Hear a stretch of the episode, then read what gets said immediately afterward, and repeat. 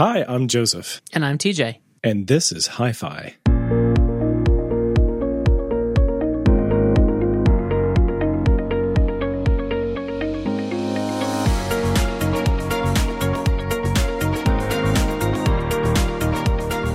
TJ, how you doing, sir? Uh, I'm here, Joe. I'm here. Well, that's good. do- I'm doing glad fine. you're not here, or I'm glad you're not on another podcast. I'd be No, feeling kind of lonely. Yeah, I'm on this podcast, not another one. I wouldn't be on Hmm. another one, Joe. I wouldn't do that to you. Good, good. So, do you have an excellent Thanksgiving? I had a wonderful Thanksgiving. I had uh, way too much turkey and mashed potatoes and gravy and stuffing and apple salad and pumpkin pie and pecan pie, all the traditional stuff. Excellent. Yeah, we did too. And my wife was the host. She cooked a good deal of it. It was incredible. We got to host the family that wanted to join us for Thanksgiving. So we had a wonderful time. Nice. So, did you just have uh, the wife and kids and get to, you know, do anything fun besides food? Well, um, I, just I, I try to avoid talking too much about the things that I'm doing that don't involve quarantining because I would be crucified on the internet or by somebody. But no, I mean we had my uh, family, many of my family and relatives in my house. Understandable. Yeah, Yeah. I'm in a difficult situation that the children here in Georgia are still expected to go to school, and I don't have a uh, a say in the matter of whether or not my children go to school. But they are going to go to school, and that means they're constantly introduced to whatever they could possibly be carrying through school. And given the number of people in the family that are exposed like this because of their jobs, they there's a certain risk factor. Frankly, everybody who joined us for Thanksgiving cannot help the level of risk level that they were at all year. And Yeah, you know, we we we were all so uh, so we were like, well, we might as well spend Thanksgiving together and uh, be happy that way. And we certainly are very grateful for a good many things. There's still things to be thankful for in a strange year like 2020. many many things to be thankful for. I'm just honestly I'm overflowing with. Well, we had our episode. We talked. Uh, was it last week? Goodness, it seems like longer ago than Yeah, that. about the we talked about the things that we're thankful for, and there's just so many things to be thankful for all the time. So Yeah, uh, but yeah. that was before Thanksgiving, and now, now I'm just even grateful for the memories we got to make. for sure. Now, you had uh, a few things you wanted to talk about before we got to our main topic, so I'm going to let you get into those. Yes. Okay. So, uh, did you do any Black Friday sales? You know, any of the sales that led up to Thanksgiving or Cyber Monday? I did not participate in such rank consumerism. No, Okay, I'm better than you, Joe. okay, okay. But see, here's the thing: is like, I I I value saving money, and uh, I'm buying. Uh, what, would- what would you say? Like a lot of digital stuff. So the intellectual property. It's not like I'm stealing a product from anyone else, and uh, I'm I'm helping the economy. Isn't that what this is about? I mean, it's helping me. It's helping business, capitalism. rah rah, I- USA. I'm I I, t- I jest because I would certainly if I had something I needed and it was on sale and there was a way for me to acquire it safely without hurting anyone else, I, I would. I just over the last few years. Things about Black Friday and Cyber Monday seem to have ramped up and up and up, and the, the hype and, and the trampling of people in the Walmart parking lots and in the stores and the running, you know, the destroying of property. And I just, I don't want to participate in that very much if I don't have to. I'm not Yeah. opposed to saving money and I will if I need to, but I didn't have anything I wanted to get this year. And so I didn't. I, you know, I'm also opposed to spending money when you don't need to. So Yeah, it's not the greatest scenario. Well, I picked up a few things that I felt like qualified as absolute musts. And I am putting together the links for the show notes right now. I'm going to put them, I'm going to share them in order of my favorite to uh, least favorite, but kind of important. So I got it anyway. Uh, number one, at the top of my list was I picked up the Sony W1000XM4B headphones. So that is the state of the art, the current generation, uh, black with sort of bronze or copper accented headphones from Sony that just sound glorious. They're wireless uh, over ear headphones. And I had a couple of Bose over ear headphones a few years ago that were incredible. And I used them for a few years. And then I realized, you know, the the time has come that if I wait any longer, I'm not going to get any resale value for these headphones. So went ahead and sold them. And it was about that time that Apple had the Apple AirPod Pros. So I switched over to the AirPod Pros and I've been a very happy AirPod Pro user since. But there is still a lot to be desired with having over ear headphones for work and yard work and everything else in you know in the world. And so the thing is, AirPod Pros are great for uh, flexibility and for noise cancellation, but everything I've heard from online reviewers about these Sony over ear headphones would provide the experience of quality of sound that I love. And I really miss from the Bose headphones. So nobody's talking about the Bose headphones anymore. They're talking about Sony's. And I thought it, it, the Black Friday sale and the, which went through Cyber Monday was I, I just couldn't let it pass. Uh, it was uh, they usually retail for three forty nine, and I got mine for two seventy eight. So I feel like that was money well spent. Do you have hmm. any uh, affinity for fancy wireless headphones? Uh, I am very happy with my Beats, my Power Beats Pro. Um, I'm super happy with them. I also have the AirPods Pro when I need noise canceling, and it's mostly if I'm in loud environments, mostly on an airplane, that sort of thing. I still have my uh, original AirPods, and over the time, they have um, gotten to where I only get about an hour, maybe, of battery life out of them, and so they're pretty much useless now. But they're still sitting here on my desk. I prefer them for phone calls, honestly, the the most. But um, I it's not really workable if I'm going to be on a long call or anything like that. So I mostly use my Powerbeats Pro exclusively now. And I can understand that. The thing about using the Powerbeats Pro and the AirPod Pros to me is that they overlap an awful lot for what day to day use would look like. Oh, so, sure. The, my my day to day drivers are the Powerbeats Pro. Like I said, it's only if I need noise canceling that I use the, the, the AirPods Pro. oh okay. And I, I so for me, I, I've been using on ear headphones for a lot of audio engineering editing and stuff like I do a ton of that for work, but I don't need. I, I, I can't say that I'm really satisfied. These are the Sony, let's see, monitoring style professional headphones, dynamic stereo headphones, the MDR dash uh, 7506. So these these look like your dad's headphones from the 80s, but they're really nice professional headphones and I, I will still use them for a good deal of fine tuning with now, audio now, production. Now, are those wireless, Joe? They are not. Okay, good, good. So I was going to say, don't nice don't do flat. professional editing with wireless. yeah, uh, well, I, I won't do professional mastery, but I'll do some editing when it when it doesn't concern like what does it sound like. Sure, if you're not if if it doesn't concern the quality of the audio, that's totally fine. But yeah, yeah. yeah. Okay, so the next thing I got on my my shopping list was the WRX WG 520 turbine 600 what? corded electric what? leaf blower. What, what the heck are all these numbers, Joe? I'm, I'm my head is exploding. What on earth? Product, M- naming, brand works. Actually, you know the, the yeah this turbine. It, it, I mean, why couldn't they just call it the Super Blower 5000 or something? Yeah, but it's a it's a nice a corded electric leaf blower that became highly recommended by the Wirecutter earlier this year. And uh, dadgummit, it's that time of year again, and I need to blow a lot of leaves. And I'm tired of using the low powered leaf blower that I had at my disposal. What do you, what is your opinion of electric, uh, uh, corded or battery operated yard equipment? Oh boy, Joe, I actually put this on the upcoming topic list to talk about in full detail, but I suppose I can preview for you and say, um, I, when we moved to our new house here, uh, we bought a house in 2019. Is that right? Yeah, we've been here a little over a year. Yes. So we bought a new house in 2019. And at that time, I switched over from gas powered equipment um, that was getting most of it was getting old and worn, and my weed eater was not starting anymore. And you know, even with a new something else is wrong with it other than the spark plug, and it probably needs like a new carburetor. And I don't know what I you know I, I used to take care of all that. I mean, I know all that stuff, but I am not interested in working on that stuff anymore. I've done it m- much throughout my life, and I'm just not interested in that anymore. So um, I went to Lowe's and I bought a battery powered lawnmower, a battery powered weed eater, Ooh. and a battery powered blower. Those are my three battery powered yard equipment things.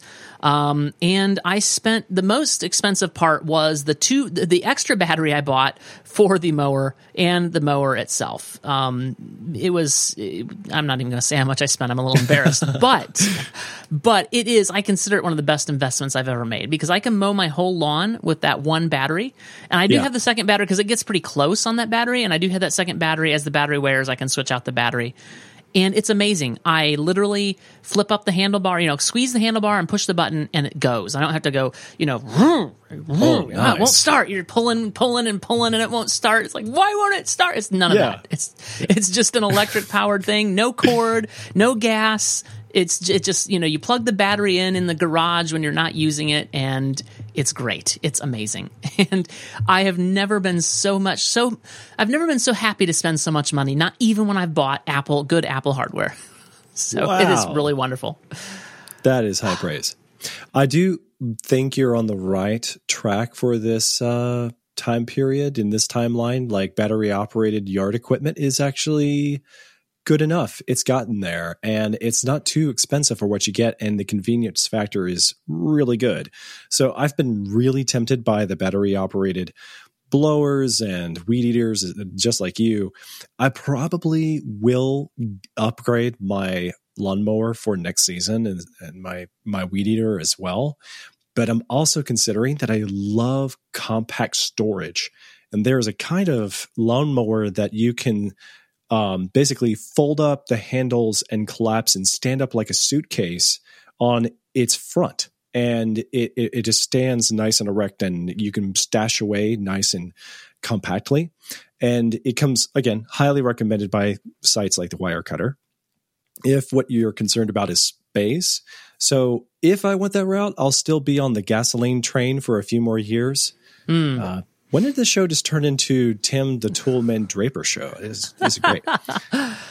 Yeah, the, I mean the thing is, I, I I was thinking about this when I bought this last year in 2019. I believe that the reason that we're able to, or that I was able to confidently buy battery powered yard equipment, is directly related to um, Apple and Samsung and, and all these companies forging ahead with lithium ion battery technology in their smartphones and tablets and computers.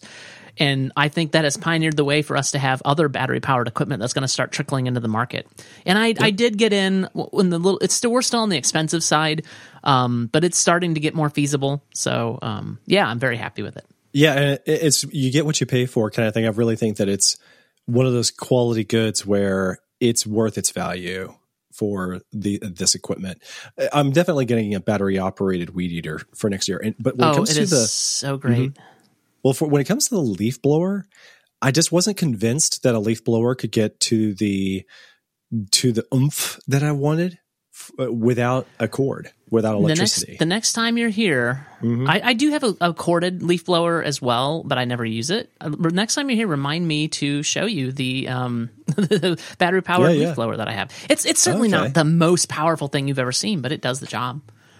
Basically, where I want to pile up all my leaves is on one corner of my property, and then I have leaves on the opposite corner of my property, and it's just a lot of blowing for carrying on a tarp and all that jazz. So I- wanted to make it as easy as possible. So, yeah. the thing that we're doing this year uh, is I'm using. I, I never use a bag on my mower. I always use a mulch. I always put the mulcher in so that, that you know you don't have to worry about gra- grass blowing out and it mulches it up really fine and it just stays in the yard and. You know there are pros and cons to that, but the pro is that you know you're not you don't you're not leaching nutrients away from the soil by taking the grass that soil grew and taking it somewhere else. However, um, on the uh, on- for the leaves, I am putting the bag on the mower and using the lawnmower to pick up the leaves, and then I'm putting those leaves as composting into the garden. So Hmm, okay, that Yeah, makes a lot yeah, of yeah. sense. Yeah, so That makes a lot and it's sense. and it's kind of, sort of chopping up the leaves, you know, too. So it's not like the big leafy. It's you know kind of fine leafy material, and it's it's really nice. Okay, that I, Yeah. that is a good consideration. Uh, another so another thing I got on my shopping list was the Wemo Wi-Fi smart plugs. Mm, They've been on sale through Black Friday and Cyber Monday. Uh, these are great from Best Buy, and uh, from what I have seen, what I know about the, these smart plugs is that they're really good for anytime you just want to connect a lamp, uh, maybe uh, I don't know, whatever else you need to make smart. But I- I'm going to plug these into five different lamps around the house. And uh, I've discovered HomeKit, TJ, and I've started using HomeKit for my HomePods. And it, it actually is good enough just at the entry level that it's really addictive, even if it's not the, it, it- even if it's not as I would say power user friendly as I would like it to be. It's close enough that it's really satisfying when it just has that magical moment that hey, that just worked every day. And if I can get my my lamps throughout the house to do the same thing with these Wemo Wi-Fi smart plugs, I'll be really happy about that. Now, are you doing any sort of smart lights or fans or blinds, speakers? No. I'm trying to. I was trying to find a link to send you while you were talking, and I've been unsuccessful in finding it. Uh, but basically, um, AWS. Are you? Do you know what AWS is? That rings a bell, but I'm totally blanking. It's been a long day. What is this? AWS stands for Amazon Web Services. Oh, Ah, here it is. yeah. Here it is. Uh, so let me send you this link. Um, so here you go. AWS, Amazon Web Services, uh, had some problems a few days ago. It looks like it was on November 25th. And let me tell you, the entire internet suffered. Many, many sites went down. Many sites had just problems. Maybe they weren't relying on AWS as the core backbone, but it had some service that was relying on was relying on AWS. I work in the web industry. We had this problem. But then, because I don't have smart home devices, I didn't realize at first. There were people all of a sudden on Twitter going, I can't turn X on. I can't do X because Oh. AWS. I can't do this because AWS. This stuff is also server dependent. And I'm like, we, re- we replaced a functioning light switch. I grew up in a home with physical light switches that never had any problems and we replaced that with a smart technology that doesn't offer that much benefit in my opinion and and it's just i, I just can't i can't do it joe I, I i know too much about how this stuff works and i Mm-hmm. Yeah, just yeah. i can't i can't do it i can't do it Oh, That is that is frustrating, and I really hope that isn't the story for long. It it, it kind of well, it reminds me of a lot of everything that we have can malfunction so easily. So we have um, a small house. And the wiring for the master bathroom is interconnected to the other bathroom. So if the the what is it called the, the not the breaker but the fuse is tripped then you have to go to the other bathroom to reset it wait come back your to house your, has fuses and not breakers uh, well we do have a breaker but it's the, what is it called when you have to reset it from the outlet itself like it has oh a uh, that's a gfci uh, or Okay. gfi um, it's a ground fault interrupter Okay, so we have that that thing in the in the hall bathroom instead of the master bath. So you get out of the shower, you're ready to uh you know use something in the bathroom and you have no power from the outlet. So then you got to you know put on your robe and go out to the other bathroom and turn it on. So so it seems like that yeah, there's these technical failures it, it, in technology all day long and it's never going to stop. It's been pervasive. But smart yeah, smart devices do quadruple the mistakes and points of failure. Well, I it's, think it's funny. yeah. I grew up. I grew up in a house that was built uh, in the 50s or 60s. I don't remember, and of course, it had been modernized some over the years. But uh, and I don't even remember if GFI uh, ground fault interrupters were a thing in the 80s. I was too young to know. But my house certainly didn't have any, and we don't have problems with ours often. They are required now for any house that's built after a certain time that you have ground fault interrupter plugs in places where there's water, like the kitchen and the bathrooms and things. And I understand the reason for them, but they certainly do fail a lot more often. In fact, we I say we haven't had problems with them. We actually did have one replaced a couple weeks ago. Um, so, uh, yeah, the, this seems like the newer the technology, the less reliable it is, oftentimes, which is unfortunate. Yeah. But we didn't come to the show to talk about what I got for Cyber Monday. So let's move on to the main topic. All right. So the main topic, Joe, I wanted to discuss, and I I, I feel bad because you have far less of these than I do. I I have so many t- great TV shows that I've watched over the years, or I'm currently watching. I thought, why don't we talk about the great or favorite TV shows or notable shows that we have enjoyed over the years? And so that's what I wanted to do. Your list is much shorter than mine, so I feel kind of bad, Yeah. but not really. Don't feel bad.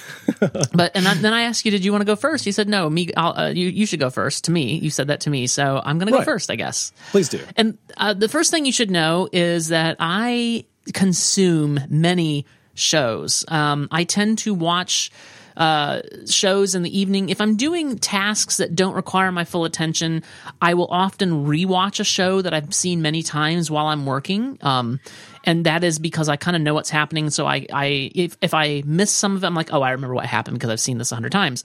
So I'll do that. But then newer shows, I will tend to watch in the evening um, or if i don't have any new shows i'll continue watching that show i was watching mindlessly while i was working. Um, and so uh, yeah that's how i consume media. Um, but i watch uh, i'll watch an episode or two of a tv show in the evening to wind down and and then i go through the house and turn off the light switches because that's part of my evening routine Speaking of just tying it all back together with the uh, smart plugs. So th- these are in no particular order. I just started writing down shows that I have enjoyed or found notable over the years. Um, so I will start with one of my favorite shows. Um, there are probably shows that I would say are rank higher than this one, but I just I always come back to these shows. I rewatch them all the time, and that is the Stargate shows, specifically Stargate SG One and Stargate Atlantis. I'm, in fact, I just finished a rewatch of Stargate SG One. It is a phenomenal TV show. I cannot describe how good this show is. And I will grant you, like any show, in the first season, it gets off to a little bit of a rocky start. Um, and especially a couple of episodes, I feel like the writing is a little. Uh, I don't know the term for it, uh, but it's it's a little bad. but but by the time you get to the end of that first season, it is it is cooking with gas. It is banging on all four cylinders. It is just going, and it is real good. Um, this show stars uh, Richard Dean Anderson, Amanda Tapping, Christopher Judge, uh, and Michael Shanks and Don S. Davis. It um, follows up uh, somewhat loosely on the movie. There are things that they changed about it to make it into a TV show about the lore and the the uh, the way things started. But but it is, I think, it the, the movie was so so, and I enjoyed it for what it was. But the TV show is just so good, and I highly highly recommend it. And and the great thing about this show is it kind of remakes itself over time. Um, it it's uh, by the time you get to season five, um, at the end of season five, a main character, one of the actors decided he just needed a break from the show and he wasn't closing the door, but he just wanted to off for a season. And um, they wrote him out uh, in a way that was very satisfying, but in a way that, uh, you know, is he gone? Isn't he gone? Maybe he'll kind of sci fi, so you can kind of do that sort of thing, you know, where he's kind of nebulous where he's at. And um, then, you know, in season uh, eight, Richard Dean Anderson, the the main uh, Colonel Jack O'Neill, he wanted to do to be on the show less. Like he wanted to still be on the show but he wanted to have a lighter schedule and so they made him the general of the facility and he was always on base and never went off world anymore. And you know the, the the show remade itself again in that season. And then he left the show entirely for seasons 9 and 10 and so they brought on a new character and kind of just completely remade the show while still keeping with some of the old lore. I mean it really just it's shows that do that i've uh, you know doctor who will- which we'll get to is another great example of remaking the show and keeping it fresh and lively and going. And and that's how stargate sg1 was able to get 10 seasons i think. And honestly i felt like it had many more seasons in it. And i don't always feel that way about many shows. So, often you're like okay i wish you would have ended it before when it was good.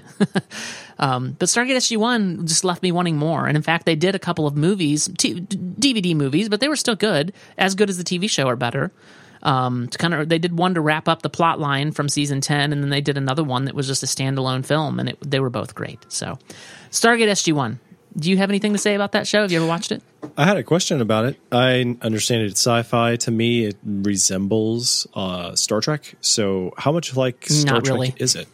Really? so, Not is it more fantasy? Is it more like There's- Battlestar I would say-? I would say there's a lot more fantasy in it. They do try to bring some science into it, and, and of course, Colonel Carter is a scientist. Uh, Captain Carter, she starts out and is promoted to major, and then by the end of the show, she's colonel. Um, she is a scientist, and occasionally they'll try to do some sciencey things, but it's fantasy. It's very much fantasy, and I enjoy it in that way. It there's certainly, I mean, sometimes they travel through space, uh, but it is a, a TV show that's set in in modern in the current time that it was made, and it's a secret. You know, the whole Stargate program is a secret from the world, and that sort of thing. Um, I, I, I don't find very many similarities between it and Star Trek, other than that they're both sci-fi. Uh, but Stargate definitely leans more into the fantasy. Um, it is. Uh, I, I don't think it's like Battlestar Galactica at all. Battlestar Galactica is a very dark show, and this is a very, I would say it's much lighter and easier to watch. And they don't, certainly they do have drama and they do go into some topics that are heavy sometimes, but mostly it's much lighter. And a lot of that you can, you can attribute to Richard Dean Anderson and his sense of humor. That was the only thing I had to ask. Okay, so I'm going to move on to uh, Stargate Atlantis, and I do need to pick the pace up a little bit here. I have a lot of TV shows. Stargate Atlantis uh, followed up, or it, it kind of ran concurrently with SG1 for a couple seasons, and then when you know Stargate SG1 went off the air, and, and Atlantis continued on for a couple, like three more seasons, I think. I don't remember the exact overlap, but but it is um, it's taking place in a different galaxy. They sent a team off to find the lost city of Atlantis. Uh, and I don't want to give away too much here, but it is a great show. Maybe sometimes even better than SG1. It is a real good show. Um, starring Joe Flanigan, Rachel Luttrell, David Hewlett, and uh, Jason Momoa. Uh, people know him as Aquaman these days. Uh, Torri Higginson, Paul McGillion, David Nykl. A lot of great characters and cast. So their adventures take place in the Pegasus Galaxy and um, they meet a new foe uh, called the Wraith, which are very much like vampires, except instead of sucking your blood with their mouth, they kind of suck your life force with their hand. It's interesting. Ugh. Anyway, yeah, great show, great show, love it. Um, you have anything to add about that, or shall I move on? Nope. Go ahead. Uh, I do just want to say about the Stargate franchise, uh, they ended um, Stargate Atlantis after the fifth season to do a new show called Stargate Universe, which is an awful show, and I hate them for doing it. uh, I wish they would have continued Stargate Atlantis. It was so good. Do you Um, think again, they'll remember, get themselves back on the rails and make another I don't generation know. I wish they would. I feel like the fan base is there. They have Yeah. such a great fan base. But then they keep talking about going back to the creators of the movie. And the creators of the movie, so the director, um, ah, think of his name in a minute, and, and Dean Devlin was the writer, uh, Stargate director. Um, he's a, um, oh man, uh, Roland Emmerich. So Roland Emmerich was the director, and Dean Devlin was the writer, and they hated the show. They didn't. They like. They didn't even watch it. It's just that they hated the principle of it. They did. They hated that they lost control of the franchise, and they weren't able to do more movies. But I felt like the show actually made more sense than some of their elements from their movie, anyway. Uh, and after, so the, the the studio keeps wanting to go back to them and say, "Will you do more Stargate?" And they're like, "Yeah, we're going to re- reboot it and redo it and do the movies the way we wanted." And none of us want that. None of us fans want that. So I'm not. I don't know what the future of Stargate is. It's been off the air for a while, and we'll always have SG One and Atlantis. So you can't take it away from me. So. Okay, moving on. Remember, these are in no particular order in terms of what I like better or not. I, I, I would say Deep Space Nine might even be a better show than Stargate SG One or Atlantis, and I love both of them dearly. Uh, Deep Space Nine is a great TV show. It is just great Star Trek. It is great drama. You you know you think of it and you go, oh, it's based on a space station where the previous incarnation of Star Trek that came before it, or the previous two, were based on ships going off on adventures. How could Deep Space Nine be better? But what they do is they dig into the characters a lot more. They hmm. they they become more serialized. They tell stories across seasons and even over the entire show. I would say the whole show has an arc, and you really dive into these characters and they're so complex and rich and the fabric of, of the Star hmm. Trek universe is made much much richer with these characters. And and they're not all so one of the problems with Star Trek the original series and Star Trek the next generation is it was difficult to have drama that involved your main primary cast and crew because they were Gene Roddenberry's vision was they were all so perfect and good and beautiful and the best of humanity and that's a great concept but it makes it hard to tell good stories. And the great thing about Deep Space 9 is you had these flawed beings. Whether they were human or alien they would had all these flaws and they were out on display. And yet the characters you know two of the characters that hated each other in season 1 were the best of friends in season 7 and it was just wonderful. And you had this wonderfully devious Ferengi Quark who, Oh, you know, and, and, and then you've got favorite. oh, but but but but you have to admit, then you've got Odo, and these two kind of they're frenemies. They they love to hate each other, but they love each other, and it's just so it's so great. It's so great. I cannot think of a better show really than Deep Space Nine. It is so good. So you, I take it you've seen it. I've saw uh, I saw enough to identify what in the world are those F- Ferengi characters and why, just why. So And- that explains why you don't like continue. Quark. Yeah, because Yeah. you did not watch the whole show. I was more interested in Voyager and the second generation, but back in the uh, 90s, I just Okay, didn't have a we- lot of time to watch TV. We have a problem if you're going to call it the second generation. It is the next generation, Oh, Okay, yes, right. and it takes Beg your place. 70 roughly 70 to 80 years after I'd, I'd have to look up the stargate star dates to remember exactly but it is that is later than the original series. Um, involving a new cast and crew. It was star trek had been on the air for three seasons in uh, 67 68 and 69 if memory serves. And it was fine for what it was in the day. You'll notice it's not on my list. I, I watch episodes of it. It's fine but it's not going to make my list right now. It probably should but it's just not on here. But the next generation then it, it is the first TV show after the original series, and you have a couple of movies. Uh, Star Trek Four had just happened, and it was a great movie. And they asked Leonard Nimoy, "Would you produce a, a Star Trek: The Next Generation?" he said, "No, no, no. You can't capture lightning in a bottle twice." And I'm here to tell you, and Leonard Nimoy later admitted. That show is better than our show. it's a great show. It has two rocky seasons to start off with, and I don't recommend watching them if you want to get into the show. Although there are some gems in season two. Most of season two is pretty bad. Season one, I think I can't think of a good episode in season. Eh, that's not true. There's at least one good episode in season one, but by and large, the first two seasons really forgettable. It's amazing. I don't think that show would have survived those two seasons in today's world. But in that in that day and age, they were able to then go, okay, what can we do to make season three good? And from season three on, that show is just gold for the most part, and I, I love it. Captain Picard is my hero. He's who I wish I was, and I'm not. I'm I'm very a little more high strung than Captain Picard. And he's so calm and in control. And you know, you've got that storyline with the Borg where he's assimilated, and then he's got that episode.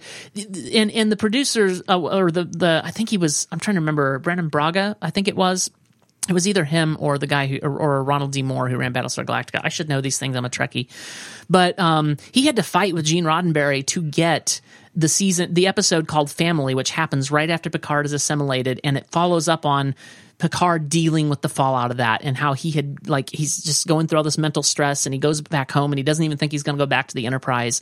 Such a great episode, you know. Chain of Command, gr- another great episode dealing with Picard and you know there are four lights. You know, um, everybody knows that reference, um, and it's it's so good. There's just so many. great I couldn't even name them all. There's so many great episodes of that show. It's much more episodic. There's really no serialization of that show, but even so, you get growth of the characters over time. Like they're different characters at the end of the show than they were at the beginning, and it is it is great. What what say you of the next generation? Live long and prosper, man. Live long and prosper. Well, you mentioned Voyager, and that is on my list. Um, it is um, not as good as Deep Space Nine or the Next Generation, but it is a lot Okay, of fun. then I have a is- question then. Um, Yes. It's on your list. It's not as good as the next generation, but the next generation is not on your list. Oh, it, it is. Okay. I just talked about it. It is, yeah, it is no, my I, I knew you were describing it. Uh, so you were saying the orig- the first generation is not the original the, series, the, the original, the or otherwise just known as Star Trek. yeah, that Um, thing. It probably should be on my list. I just when I was making this list, I just didn't put it on here. It is a it is a notable show, and it did it it it is amazing for what it did for TV and and for what came after it. And even there are great episodes of the original series, but it definitely shows its age now. Um, anyway, uh, so Star Trek Voyager, you I take it you've seen it and you enjoy it. I did, but I didn't watch it since it was originally on the air, and I found it a little Oh, wow. confusing. I really enjoyed it at the time. I missed a couple episodes. It was uh, with an antenna hookup, so there were some Oh, real wow. spotty moments when I couldn't quite get good reception. But I did enjoy it, and I tried to watch the whole thing, and then I just never got back around to watching it with good clarity and uh, you know some kind of stream. I do recommend it. Captain Janeway is a phenomenal captain, um, notably the first female captain. Don't let anybody, you know, they, they tried to play up in Star Trek Discovery Michael Burnham being the first female lead of a Star Trek show. And like, I'm like, Eh, I'm sorry. no. Did you remember Right. seeing Star Trek Voyager in the 90s? Come on. so Right. it's like they don't even remember their own history. But uh, it was a great show. She's a great captain. Um, I, I really love every character on there except for Neelix. Sorry, I don't like Neelix very much. Um, but they're just it's a great crew and they're stranded in the delta quadrant and they're trying to get back home and you know they they have a lot of adventures along the way, and it is it is a really good show.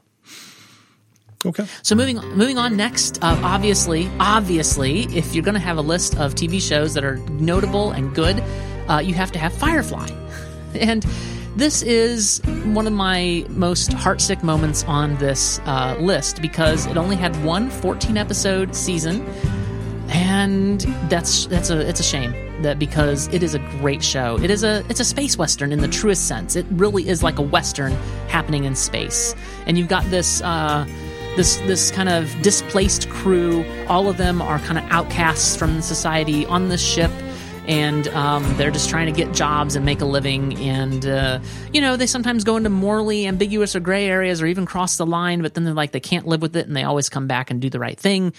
And we only got 14 episodes and a movie, and it was I was just so sad because I love the show so dearly. Have you seen it? I did, and I did enjoy what I saw. I wouldn't put it in, among my favorites, but it was very Oh, enjoyable. man, Joe. And I would recommend Oh, it to Joe. anybody who loves sci-fi.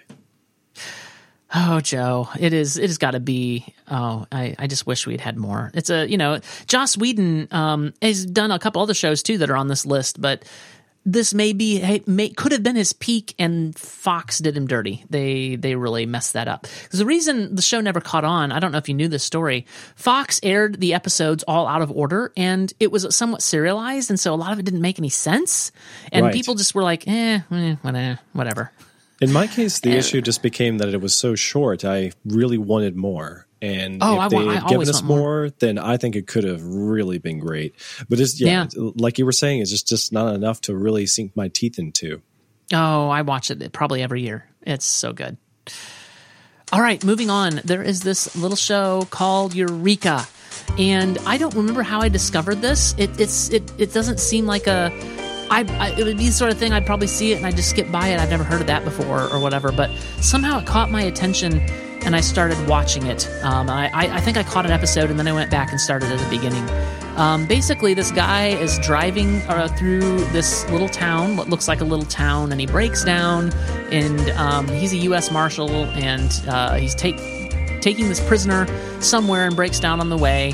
And this prisoner turns out to be his daughter, and they wind up living in Eureka, and he winds up being the town sheriff, and hijinks ensue. It is it is fantasy cou- couched to sci-fi. Um, nothing in the show could ever take place. It is amazing, and it is a lot of fun. It's a, it's one of those like it's probably the goofiest show on this list, uh, but but that's semi-serious, and it Oh, definitely has its serious drama and serious drama moments.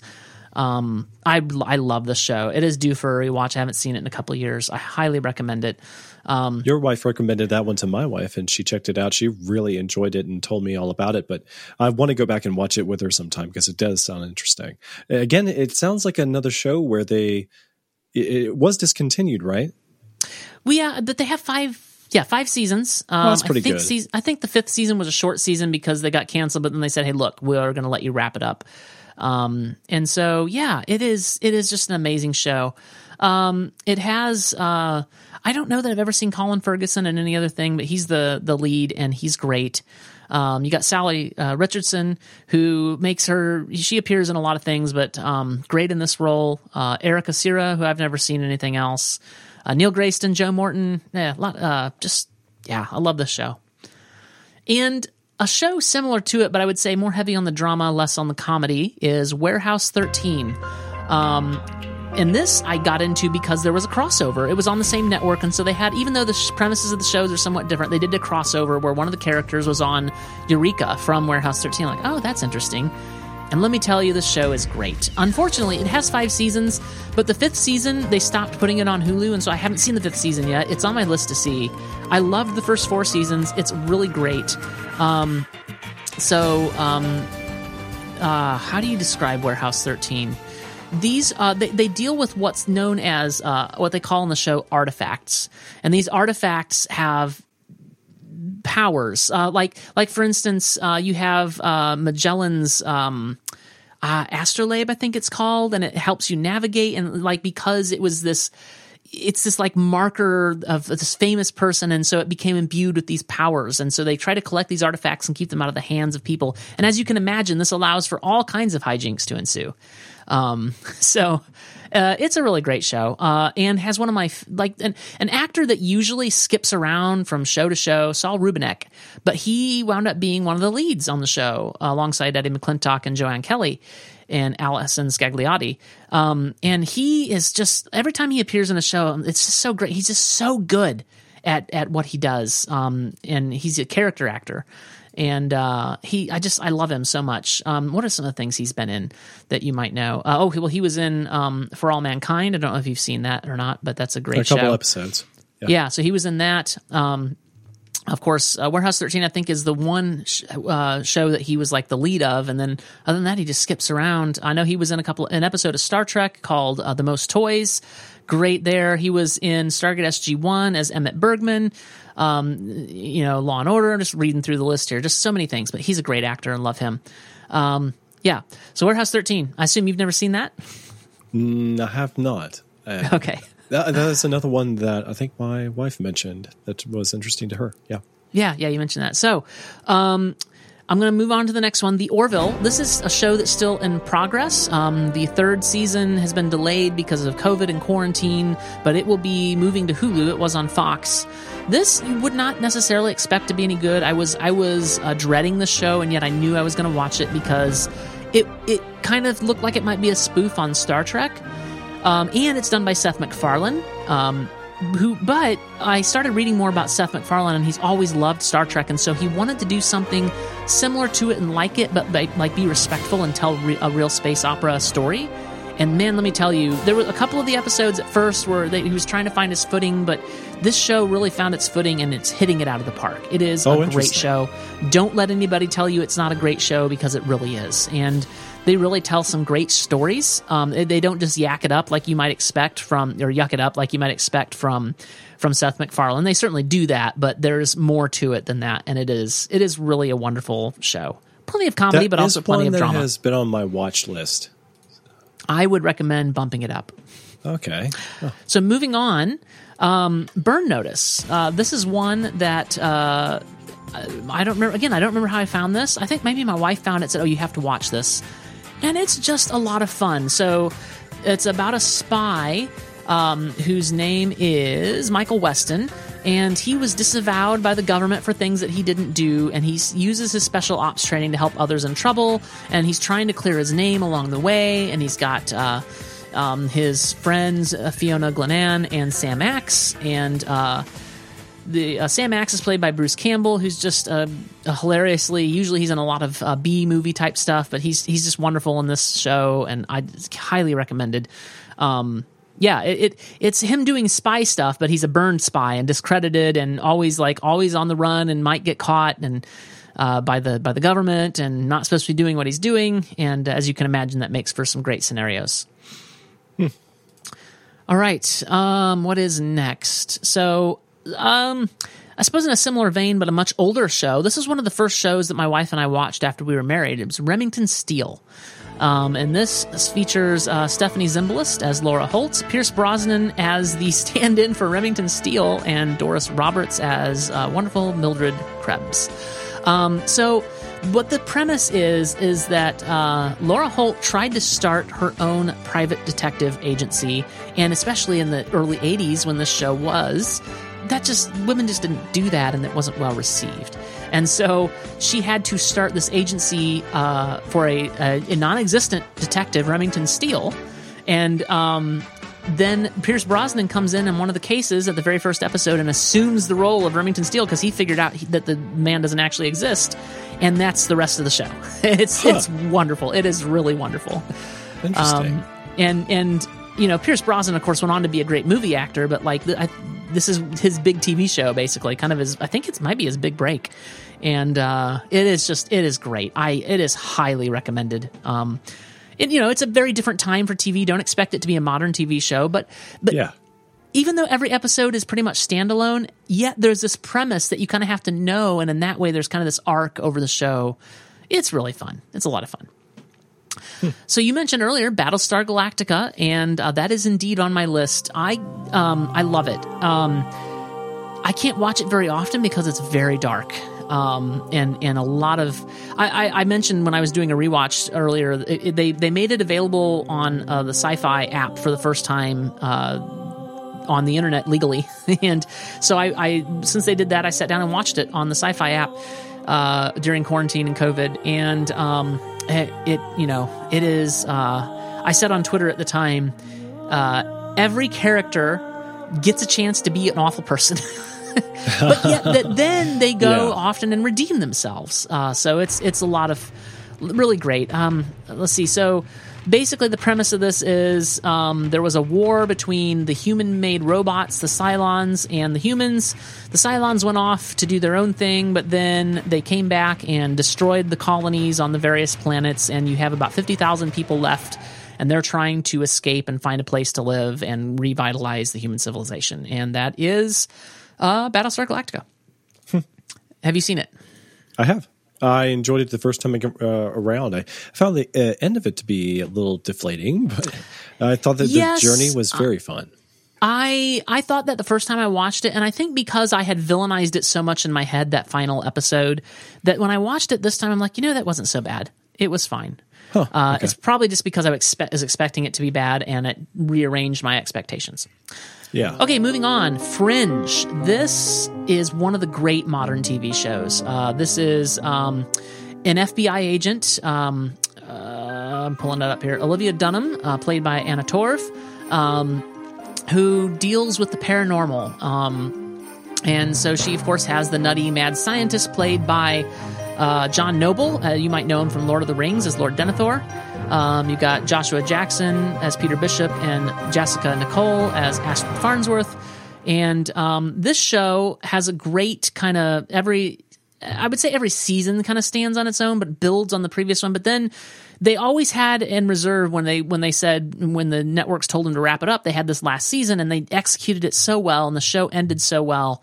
Um, can't think of a uh, a better show um, and this was back. I, I I have a love hate relationship with J.J. Abrams, but I think this is one of the good things that he did. He was a, one of the creators, and um, yeah, highly recommend this show.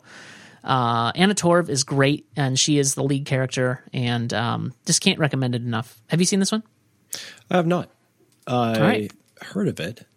I've seen it on Netflix at one time. okay, put it on your list. Okay. Okay. Now we come to the Arrowverse, uh, and um, Arrow, I also have a love hate relationship with. I loved the first season. Loved, loved, loved, loved the show. Second season was good. I don't remember if it was the third or fourth season, but yuck. They went oh, yeah. in a terrible, terrible, awful direction. They stayed down in the dumps for a couple of, epi- of seasons. Yeah. And then the last couple of seasons were phenomenal. so oh. bear with it. Maybe skip the middle seasons, although sometimes you have to have information from those seasons, so it's a little frustrating. But um, there is no better Oliver Queen than Stephen Amell. Um, yes, and Emily well, Bett. I, I, did watch this show, and I, it, it really impressed me his performance. Yeah, he is always great, even if sometimes the show around him isn't. And Emily Bett Rickards um, as Felicity Smoak, amazing. David Ramsey as John Diggle. Um, uh, yeah, there's just I, I, don't even know how how to go into the show in this brief amount of time.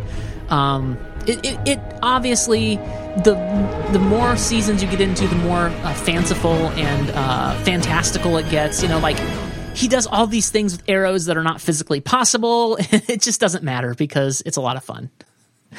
Uh, and then that spun off The Flash. Um, this was the first show. I, I forget sometimes uh, how time moves differently for me now that I'm an adult because I think this show isn't that old, and yet this uh, show has already had is it six seasons? I'm looking here.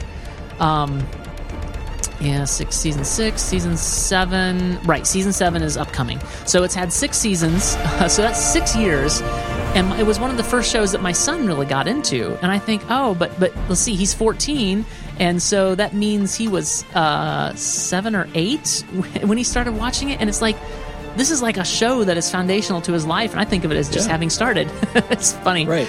Um, but yeah, Grant Gustin makes a fantastic Barry Allen. Um, I love Candice Candice Patton as Iris um, West, um, who is the love interest, but also like they've really pivoted to make her into a character in her own right and not just a love interest, right? And that's one of the things that you can kind of criticize shows like this for, especially superhero shows. They always have the love interest. And so that's one of the legacies that I think these shows are trying to break away from and make these characters able to be their own persons. And I think they've really done a good job of that with, with Iris in this show. So of course this is the Flash is um, Barry Allen essentially is I'm simplifying, but he's struck by lightning and now he has super fast speed and he's a superhero. Um, and it's of course this is when I think when this show spun off from Arrow, I think it's when Arrow started becoming a more fantastical and less grounded show, which is fine. But they that's when they they realized you know what we're doing this we're going to be in this fantasy world we might as well go full fantasy. Um, so yeah, the Flash, great show. Um, the so right after Remington Steele, um, my wife and I got into a show called Bones, and it used to be a great show. Unfortunately, uh, along season six or seven, I don't remember for sure. It started getting every episode was samey, and they started to fall into a formula where you knew that there was going to be these people you'd never seen before. They were going to discover bones. They were going to scream and. Ah! And then the next scene was going to be Dr. Brennan examining the bones and making some comment, and Booth going, What we got here, Brennan? You know, and then they're going to solve the mystery, and at the end of the episode, everything's going to be hunky dory. And then that's that's when I quit watching because it didn't used to be that. And it used to be a lot of fun and a lot of interaction, great interaction between the characters they the show made me angry at times, which is a sign of a good show, right? Because in those early mm-hmm. days, they would do things you're like, you had opinions about. It. You didn't want them to kill that character. Oh my gosh, what are you doing? And that character, he shouldn't be like like. So they really had my attention, and then they just uh, I stopped watching around season six. So the first several seasons of Bones, highly recommended. Um, and uh, I hear it's done now, finally after 12 seasons. But wow, it, it really went off the rails. So be aware of that. They did not end it well, in my opinion. Hmm. Have you seen Bones? I did not. My again, my wife watched it. She watches a lot more television than I have, and yeah. it did look really intriguing. I remember when the show was originally on, watching a few of the earliest episodes of the earlier seasons and really enjoying it. Mm, but that particular occasion, I just happened to be sick, and that was why I was watching TV because I was bored and had nothing else to do. And I, for what I saw, Bones looked really good. I just never got around yeah. to watching the rest. Okay, I'm to speed through the rest of these here. Um, Buffy and Angel were among the. Basically, Buffy was one of the first TV shows that really put Joss Whedon on the map. And Buffy is a great show about uh, a female superhero you've never heard of before, Buffy, who slays vampires. She is the vampire slayer. And uh, that's a wonderful show.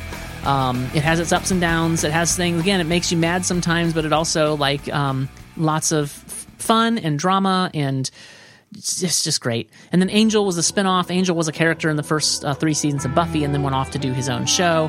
And I know a lot of people are down on that show. I love that show. It is uh, a phenomenal show um, and uh, follows a great character from Buffy. Well, I mean, it was a uh, super popular show and it's got a cult following. I mean, what Buffy was. do people really? yeah. Yeah. Well, oh, yeah. I see. Yeah, versus Angel. Gotcha. Angel, yeah, yeah, yeah. Uh, so then you have uh, Doctor Who. Um, I am referring to new Doctor Who. I'm not that familiar with the old Doctor Who, and I've seen a few episodes and they were kind of blah. Um, but I really enjoy New Who. And one of the things this show does well is they built into the show this concept of the Doctor regenerating. So when an actor comes and does a few seasons and wants to leave, the Doctor basically regenerates and gets a new body and a new personality and on the go. And this show just continues to reinvent itself that way and usually gets new companions. Sometimes the companions cross over, sometimes they don't. And in the last couple of seasons now, we've had a new doctor. First time that a doctor's ever been played by a female. Jodie Whittaker does a fantastic job. I think that she is very much the doctor, and it's been very great. Um, then you have, and I'm, I'm cheating a little bit. I'm putting a mini series on this list. A and E's Pride and Prejudice. Um, Ooh, phenomenal. that's a very different sort of show for you. Oh, well, I suppose. Um, I love it. I love the book, um, and I love the miniseries. I love Colin Firth and uh, Jennifer Ehle. and um, yeah, it is. It is a phenomenal, uh, phenomenal nice. miniseries. Love it a lot. See, I wouldn't have necessarily thought of miniseries in the same category as other shows and I know, I know. I told seasons. Yeah. I, I told you I was cheating. Yeah, yeah. um, I'll let you have it. Okay, so then um, Sherlock. Uh, this is, I mean, there's only like three or four episodes a season, so is this in the same category? I don't know. I really enjoyed, really, really enjoyed the first three seasons. I hated season four, but and I think that's the last season we're going to get. But um, but TV's done differently in the UK, so maybe we'll get another one because they can come back and just do another one sometime. Because I don't know. Anyway, really enjoyed the first three seasons of that. It's basically Sherlock Holmes but set in modern times. It's really fun. Okay, you have Netflix's and Marvel's Daredevil. Um, this to me is the epitome of Marvel on TV. Um, Charlie Cox did an amazing job of bringing Daredevil to life. Um, and even people, you know, I, I would definitely agree with people that the first and third seasons were the better seasons, but I enjoyed season two as well. Um, I really loved all the actors in this show. Uh, well, the, the primary three, right, are um, Matt Murdock, played by Charlie Cox, Karen Page, played by Deborah Ann Woll, and Foggy Nelson, played by Elden Henson. I thought they did a phenomenal job. And of course, Vincent D'Onofrio as Wilson Fisk in the first and third seasons, just fan- fantastic. Like, I can't think of uh, anybody better to have played that villain the way he did. Like, he just did such a great job.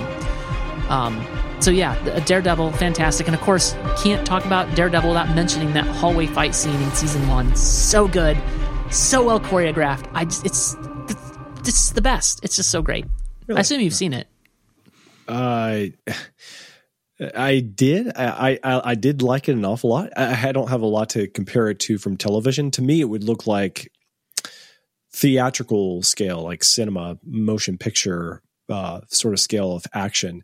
The, the, only thing that I'm not crazy about is sometimes when it got so dark, you couldn't really see the action or if they were fast cuts. But the one thing that drew my eye from that show was just how dank and ugly the, a lot of the sets are. And so sometimes it was actually taking away from, I felt like the action for me, but you're, you're not wrong. It's impressive. It's very impressive. It's a very yeah, it's a very great show. And then following up, a very different show, and it was on a network versus Netflix. But um, Agents of Shield, uh, it, it, received a lot of flack in the beginning, and I never got that. I enjoyed it from top mm-hmm. to bottom, and the show only ever got better. And it started out really good, in my opinion. And uh, by the end, it ended well. Uh, that last season was phenomenal, and uh, I just love this show. Um, I love everything about this show. Um, I love Phil Coulson. I love Daisy Johnson. Um, I really love Melinda May, Jemma Simmons, of course, Leo Fitz. I like Fitzsimmons. Like, um, man, they're oh, your friends. oh, oh, oh, they are your friends, and I really love Mack. He may be my favorite character on the show. Um, just great, played by Henry Simmons. Fantastic, and and of course, in was it season three? I think they introduced um, Yo Yo, uh, played by Natalia Cordova Buckley. Uh, just fantastic. I, I just, I, man, it's just so good. And a very different show. You know, it's still in the Marvel universe, still in the MCU, theoretically. It's questionable toward the end of the show, but whatever. I just right. loved it, and it just sort of stood on its own. It didn't need to be in the MCU by the end anyway, and they were sort of ignoring the MCU by the time they got to the end, and that was fine because you loved these characters and you loved just being with them and spending time with them and and you know your heart hurts at certain moments when when characters go through stuff and when characters may die and ah, it's it's so great um, sounds like you've seen it yeah i haven't seen the last season so you need to. You need spoiler to. free, please. Okay. And then following up on that, Agent Carter, this to me, it was so frustrating that it only got two seasons because I loved it. I love Peggy Carter. I feel like she was given short shrift in the MCU in the movies because she was just in Captain America, and then, of course, Captain America is transported seven years later, and then she passes away as an old woman in the second Captain America movie, and it just she's so good. Hayley Atwell uh, is so good as Peggy Carter, and I wanted more, and we got more, but I wanted even more than two seasons, and we only got these two seasons, and it was just a phenomenal show, and I'm sad that it it uh, had to end the way it did. That's what I do want to watch, and I want to watch yeah. that soon. Real good. Going back to Netflix, Jessica Jones, a phenomenal show. Um, I really love Krysten Ritter as Jessica Jones. Um, she's just the best. I I was a little frustrated at times with the whole relationship with Trish Walker, uh, but it's worth it because Jessica Jones is fantastic. One of just real good. Lo- loved watching that show. Would always tune in. Which one is Trish Walker? Is that that's not She's, the Luke Cage guy? No, no. Trish Walker is Jessica Jones' friend um, that had a drug problem. Oh, okay. I yeah. remember watching the first season, but I don't remember seeing an awful lot of her. Okay. Yeah, and of course that first season is the best. Um, and we have David Tennant, just just a absolutely scary right. mind control bad guy, just so mm-hmm. good. Yeah. Um, okay, Luke Cage. Uh, it would be a little slow at times, but I really enjoyed it. Um, I really love, you know, the character, and I love uh, some of the characters they introduced in here too, like Misty Knight. Uh, great character. I wish she would have had more screen time. Of course, you got Alfre Woodard as Mariah Dillard. I knew her from Star Trek: First Contact, and it was fantastic to see her here again. I I know she's been in other things. I just haven't had the pleasure to see her, and I haven't watched any of those other shows. So great to see her here. Just a really great cast. Uh, came trying to trying to keep moving. Uh, I'm gonna skip to the Mandalorian, um, which is ongoing. So it could turn out that I hate it, but right now I'm in love with the show, and it is the best thing on TV. No no contest. Yep. It is the best thing airing right now, and they just did something in the last episode. I'm dying to talk about, but I don't think I can because spoilers. No, don't oh, do it is. It's so good. It's so good. The Yes, it casting is. for it is so good. People know what I'm talking about. People know what I'm talking about. Um, Stranger Things. I love this show. Um, I don't know what else to say about it. It's so good. It reminds me of my childhood in many ways. Even though I wasn't allowed to do like Dungeons and Dragons and stuff like that, uh, it doesn't matter. Like just the setting and seeing like the wood panel DV or VHS drawers and things like just just little touches. It's like these people lived in the '80s. They knew what it was like. The wood paneling everywhere. But then also, I'm just a sucker for this sort of sci-fi and the upside down and all this stuff. And it's it's just really good. Created by the Duffer Brothers. Uh, really great. Uh, introduced us, of course, to Millie Bobby Brown, uh, who I believe is going to be a fantastic, already is a fantastic actress, and I'm excited to see where her career goes. Right. Legends of Tomorrow, this is in the DC uh, TV universe, but this is where they kind of spun off from The Flash and Arrow, and they just sort of said, you know what, we don't really care, we're just going to yuck it up. And it turned out to be really great. Like, they're not super serious, they're just telling great stories and, and clearly having lots of fun, and I love it. Um, so uh, that's yeah, it's just great. Moving on, Veronica Mars, um, a really great uh, early two thousands detective show of a teenage detective. She's the daughter of a private eye, um, and uh, just just a lot of fun. Um, I love Kristen Bell, and um, have you ever seen um, uh, Galaxy Quest? No. What's that one? Oh I would have thought you were anything- talking about Stargate again. Maybe I No, would no. have gotten the names mixed So, up. um, yeah, so Enrico Colantoni, the only reason I bring up Galaxy Quest is because um, I didn't even realize it at first when I first started watching Veronica Mars. I'm like, I think that there's something really familiar about Keith Mars. What is it? And then I'm like, I'm looking him up, like, oh, he played the head alien guy in Galaxy Quest. So Wait a minute. is a Galaxy. Quest that movie? Because you're not talking about another show. No, it's a movie. Yeah, oh, it's a, okay. it's, it's a it's a spoof. Yeah. That's the one Uh, that Tim stars Allen, uh, yeah. Tim Allen. Yeah. Yeah, Tim Allen. Yeah. Griffin, anyway, yeah. anyway, the head alien is is Veronica Mars' dad. That's a lot of fun. Uh, yeah, love this show. Um, uh, the the, the kind of the first season, her best friend was murdered, and she has to figure out how that happened. Uh, in the affluent town of Neptune, there's the haves and the haves have-nots, and so it makes for a lot of drama, a lot of fun. Um, all right, and then moving on, uh, I'm going to go to Star Wars: The Clone Wars and Star Wars Rebels. Um, these shows uh, expanded the Star Wars universe in a way that th- basically I kind of didn't really like the prequels very much until I started I would watching say that I agree with you. Yeah, they, they weren't the greatest. Yeah, I, I didn't like the prequels very much, but but I started watching the Clone Wars, and aside from some episodes with Jar Jar here and there, it was a great show. And it made me retroactively rethink the prequels, and it cast them in a different light, and it added color and character to Anakin and Really? and Obi Wan and Yoda, and it introduced a wonderful character named Ahsoka Tano, who I believe is the best character in Star Wars. Just Whoa. no question and I just love this show. And it got even better when we had Star Wars Rebels, which takes place about five years before the Battle of Yavin.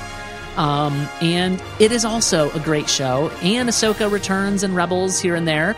Um, and I just love these shows. And we so right now, um, just recently, we got a animated Star Trek series called The Lower Decks, and it's okay. It's not great. It wasn't what I was wanting. I was really wanting Star Trek to take a cue from Star Wars and doing serious stories just with animation. and the lower decks didn't really do that. So Hmm. that's to say, I love the Clone Wars and Rebels. I just couldn't love them anymore. Uh, they're great shows. If you, I, sounds like you haven't seen them. I uh, only bits and pieces, and then my siblings showed me an episode of the Clone Wars because they thought it was fascinating what they did with the clone troopers in that one episode. Yes, It did seem pretty good.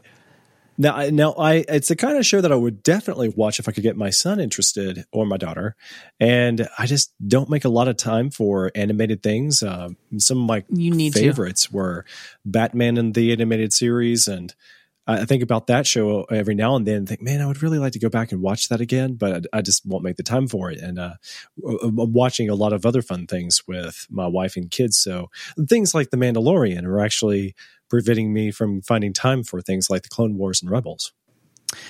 Well, The Mandalorian is starting to build on things from Rebels and, and Clone Wars. I would recommend watching those shows. I, I just sat down and I watched them. Like I would watch a couple, three, two or three episodes a night until I got through it. It was I, wonderful. I really enjoyed it. Okay, moving on quickly. Uh, Gotham. Uh, it's kind of disconnected from the rest of the DC universe. It kind of stands on its own, but I love this show. Um, uh, there, it has its ups and downs, uh, but I would say the casting is phenomenal. I really love Donal Logue as Harvey Bullock, um, and I really love their casting for Penguin and for the Joker. Believe it or not, um, just a, and told great stories. Um, I didn't love their casting for Alfred with Sean Pertwee at first, but he grew on me a lot. Um, and yeah, just highly recommended. Really love the portrayal of, of Penguin here. He, he's clearly one of the stars of the show. Yeah, so be sure to check that out. It sounds like you haven't seen that. I saw several episodes of the first season, but then I, I got distracted with something else, probably Burn Notice, and then never got back around to it. One more, um, and this one I'm hoping you've seen because it's on Apple TV Plus. Uh, we're we've the first season has we've we we haven't. How do I want to say this? The second season has yet to air. We don't know how many seasons the show will have, but right now it is one of my favorites. It is For All Mankind.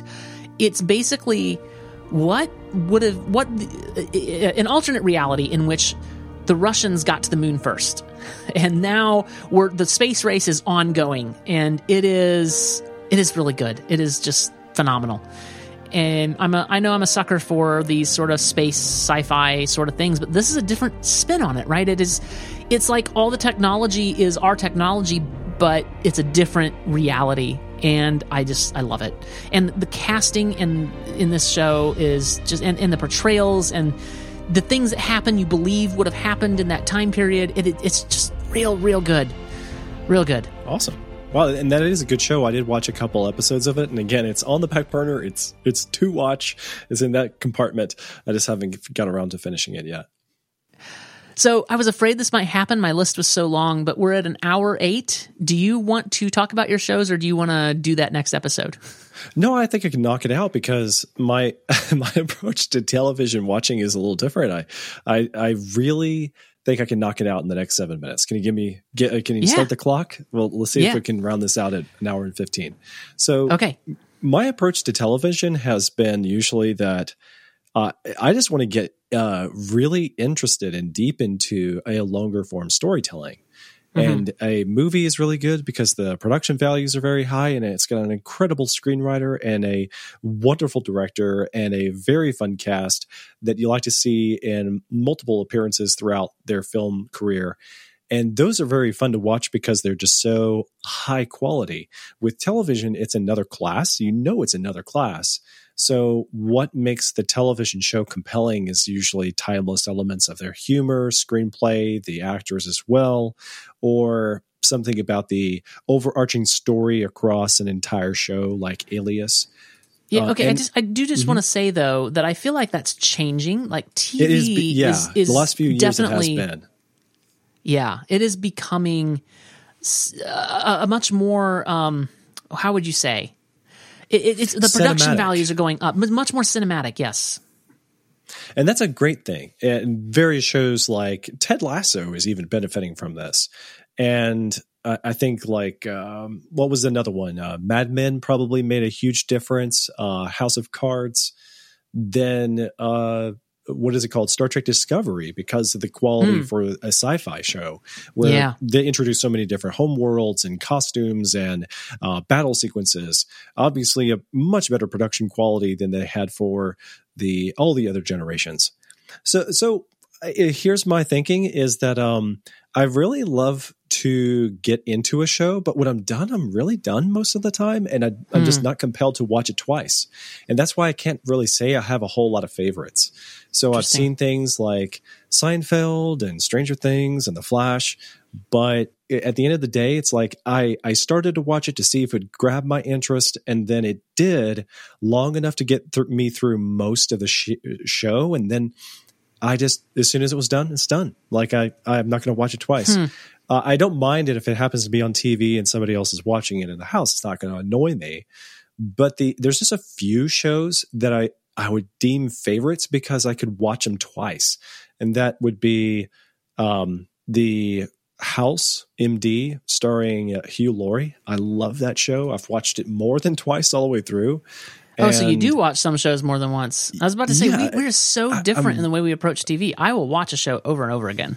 Yeah, and I just I don't get into them that way. Uh, not very often. But House was one. Another one is uh, Father Brown, which is on the BBC, and it's a totally different direction, sort of a historical mysteries, and it's just a very fun, entertaining show that is casual enough and intriguing enough. Wondering what is going on in this week's murder mystery. Um, it's charming, historical, so it's been very fun. And I and I've gone back and watched a lot of it again. And then um, another one in that same vein. I don't really think of myself as someone who uh, loves loves detective stories like say Sherlock Holmes, but I really love a lot of suspense, and one of them being the television show called Monk. And that one though has so much to it. It's got a lot of comedy, a lot of drama, some dramedy, and um, it, it's just got a lot of charm. And it's been an, incredible show. And I've watched it over um, twice uh, uh, with my wife, and then I'm going through it again now with my children. So uh, that that has been also a great show. So that's it. Like I, uh, there's other shows that I'm like, oh yeah, I'd like to go back and watch a little bit of Batman and the animated series, or I tried to watch Burn Notice twice. Um, I liked uh, parts of The Office a lot, and then other parts uh, not so much. So when I heard friends talking Yeah. about how they were watching it like five times, I, I, I just I was like, really? I didn't I, find yeah, it I, that I really, I don't, I can't get into The Office. It it just turns me off so much. Yeah. Yeah. So I I I I can get into shows like The Flash and Battlestar Galactica. One other honorable mention that I have watched twice, but I kind of think I'm done now is Dollhouse by Joss Whedon as well. That Hmm. I've watched one episode really of that. I want to watch more of it. Yeah, I highly recommend it, since you did enjoy all the other Joss Whedon things. yeah. So I felt like it had a fatal flaw, which is she's a different character every time, and so it really can't be based on her as a character because like she changes every episode. I don't know. I felt like that was a fatal flaw. Yeah, and I, could see that if it became too episodic, that that would be a debilitating factor of that show. But very quickly, they make it apparent that there's more to it than meets the eye. So Okay, at first, all they set it up like that's all you should expect, but then a lot of overarching story happens, and because they ended up having to make it a very short series, they very quickly wanted to rework what they had to work with to give you the end of the entire show. So it's the kind of show that it could have easily gone for six to eight seasons, but then they were limited to two. So they quickly said, well, let's take everything we wanted to get around to in eighth season and make it happen now. so they had enough uh, knowledge in advance to make most of season two work out to the end. And uh, it's just it's just first season is a lot of fun, and then second season is more wrapping up a very epic story and uh, rushing to make it to the finish line. So uh, yeah, but really entertaining along the way though. So those are my two cents. And also worthy mentions would be classic TV shows, black and white shows like uh, I Love Lucy, Andy Griffith, Green Acres, Hogan's Heroes, The Dick Van Dyke Show. I watched those growing up, and I haven't seen a lot of them since, but I really have fond memories of them. Uh, did hmm. you watch much black and white? Not really. Um, I do remember as a kid, um, Nickelodeon aired uh, a, like a this whole big marathon over many weeks. Uh, the is it the fifties Superman uh, with with uh, George Reeves? Oh yeah. Um, and the first couple of seasons of that were black and white, and then it became color. Um, and I have fond memories of it. I have actually found and tried to watch various episodes of it as an adult, and that was a mistake. um, yeah, yeah, because uh, pretty campy, and I actually campy. came across a pretty hilarious um, episode where Batman meets Superman in that show, and it's just oh, really? ridiculous. I don't, I don't think I ever so saw that. Bad.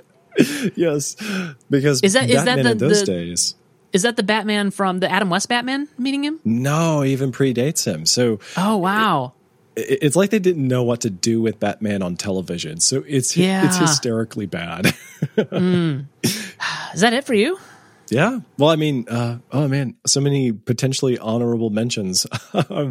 I really enjoyed as a child the Transformers television show. And so as a kid, oh man, the cartoon, the 80s, Transformers couldn't be beaten. Nothing uh, compared to Transformers and Winnie the Pooh. But Transformers, Transformers, and my I've gotten my kids interested in that a little bit, and now there's a Netflix show about the Transformers, and they they think that that old 80s stuff is too campy for the cool kids today but they're interested in the netflix series so i've gotten them to watch some of the transformers with me and that's like reliving my childhood so I, mm. I could I could endorse that Transformers series show, but I can't necessarily categorically say that it's a uh, necessarily a personal favorite yet. There's we'll have to wait and see. They've only got a very short mini series going on, and we only have the first season's worth. All right.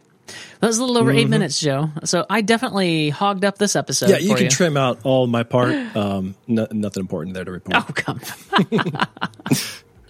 sure. Well, I think that's it for this show. Uh, Joe, if people would like to chat with you about the way you watch TV and how messed up it is because you don't get into a show and watch it over and over and over and over again, where can people do that? Please, uh, please do. I'm on Twitter and help me rethink television. So uh, I am J- at JCS Darnell. And if you want to tell me how I shouldn't be watching these shows over and over and over again, you can find me on Twitter at TJ Draper Pro. You can find show notes for this episode at nightowl.fm slash hi-fi slash 12 because this is our 12th episode and we'll have as many links as I can get in the show notes. I don't promise there's a lot of TV shows I talked about, so I don't promise I have everything in here, but I'll try really hard to get everything in the show notes. And that's it for us. We'll talk to you next week.